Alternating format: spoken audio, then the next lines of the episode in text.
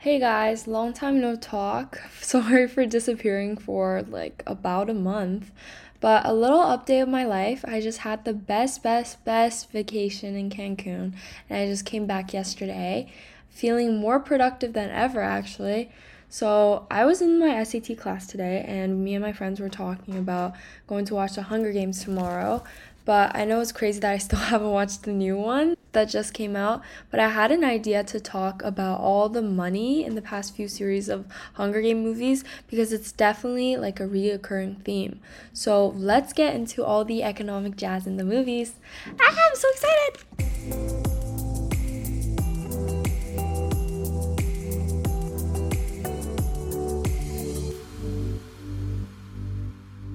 Okay, so to better understand the economic landscape in the Hunger Game movies, we need to set the stage. So, the futuristic world that they live in is called Panem, and it is divided into 12 districts and the Capitol. So, each district has their very own economic roles, and the Capitol holds unparalleled wealth and power, while the other districts kind of struggle with poverty and they only earn money by providing resources for the Capitol's wealthy, rich, luxurious lifestyle. For example, um, District 1 is luxury items, and District 2 is like masonry and defense, and it goes on and on, like with other districts producing power, electricity, transportation, fishing, and like agriculture, I believe. So, today we are going to divide these items into little segments. So, there will be five segments in total, and I will be talking about resource allocation, the Capitol's economic hegemony. Oh my gosh, I was searching this word up and I can never pronounce it. Hegemony?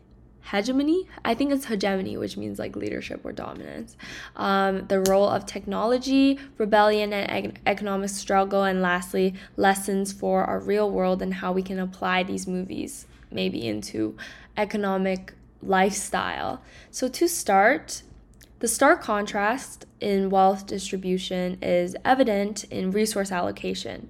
Districts like 12, 11, like it goes like a scale, I believe. It's like 1 to 12, with 1 being the richest and 12 being the poorest.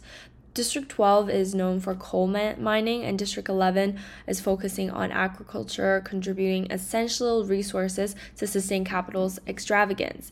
This raises the question about the ethics perspective, like the ethics of resource extraction and allocation, which is very mirroring our real world economic challenges with developing countries producing more materials while they're suffering in poverty, while more people in those countries are suffering from poverty, and more powerful countries withholding that power from these countries while using their resources, which is mirroring the real world, like I said before.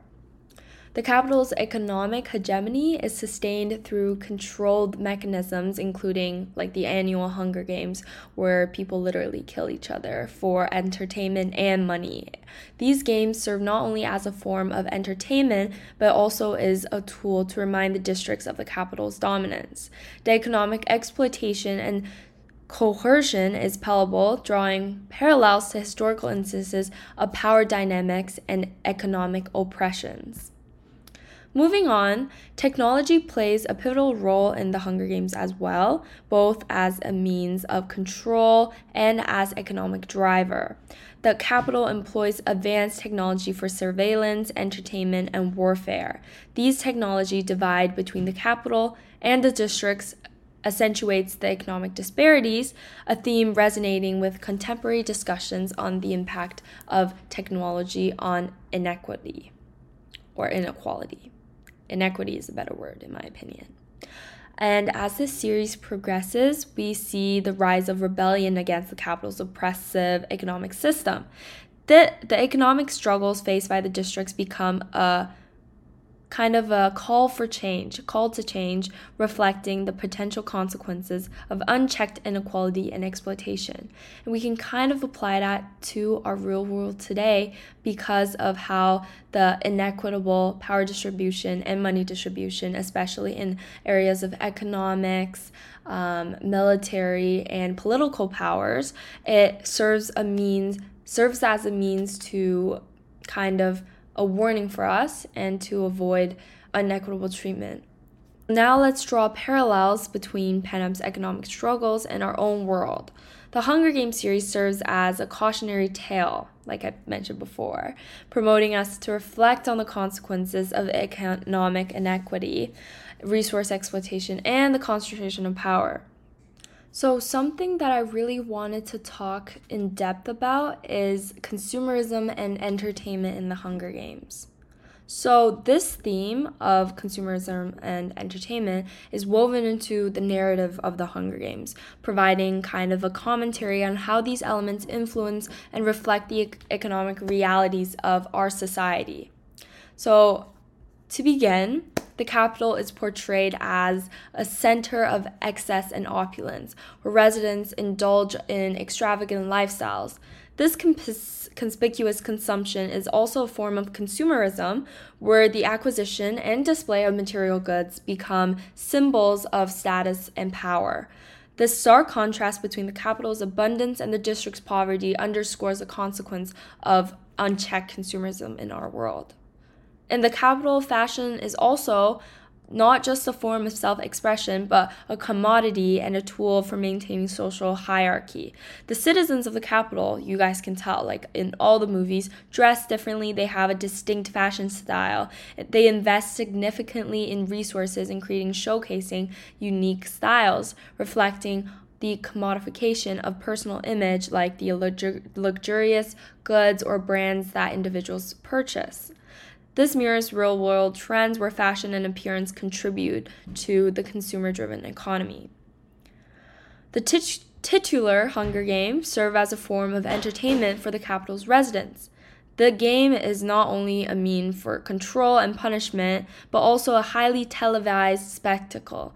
This mirrors how real world entertainment, such as reality TV shows and sports events, can be commodified for mass consumption, often at the expense of ethical considerations. In media studies, I believe, uh, we looked at the documentary of this TV show. I don't I don't think I can name names because of copyrights or I don't want to get sued. But this TV show basically um, inspired a murder because of how individuals on that show or just the show in general didn't didn't consider the the people's perspective who the people or like the individuals who went to the show's perspectives but more on the profits that they gain from consumers or audiences, but basically they broadcasted an episode where a lot of things happen and people were embarrassed and which in which kind of inspired like a murder and I think they eventually got sued for that, but that's just an example of how consumerism can get a little crazy. Tributes in the Hunger Games receive a sponsorship from Capitol citizens as well, who can send them gifts during the competitions. This introduces the idea of individuals aligning themselves with particular tributes as a form of consumer loyalty or brand allegiance. It reflects how personal connections and alliances can be commodified in a society driven by consumer culture. Next. The Capitol uses the media, including interviews and propagandas, to manipulate public opinion and to control the narrative surrounding the Hunger Games. This mirrors real world concerns about the influence of media and entertainment in shaping public perceptions, often for political or economic gain. The extravagant lifestyle in the Capitol, as well, coupled with the spectacle of the Hunger Games, serves as a distraction from the underlying economic and social issues in Panem. This parallels how entertainment and consumer culture can divert attention from systematic problems in the real world, perpetuating societal inequalities. Lastly, the cultural aspect of the games. The Hunger Games become a cultural phenomenon, influencing fashion, language, and even societal norms. This reflects how popular culture and entertainment can shape and reinforce certain ideologies, contributing to the perpetuation of consumer driven values. And by exploring these elements in the Hunger Games, encourages readers and viewers and audiences to reflect on the consequences of society driven by consumerism and the commodification of entertainment. It prompts discussion about the ethical implications of such a system and encourage a critical examination of the roles these factors play in shaping our own economic and societal landscapes. Thank you guys so so much for listening to my 10 minutes of thoughts. I really hope that you learned something new and I hope that the next time you binge watch or rewatch The Hunger Games that you will think of these points and be like, "Oh my gosh, I can't believe that there's so much economics going on in this movie that I love." But anyways, I'll see you guys next time. Bye-bye.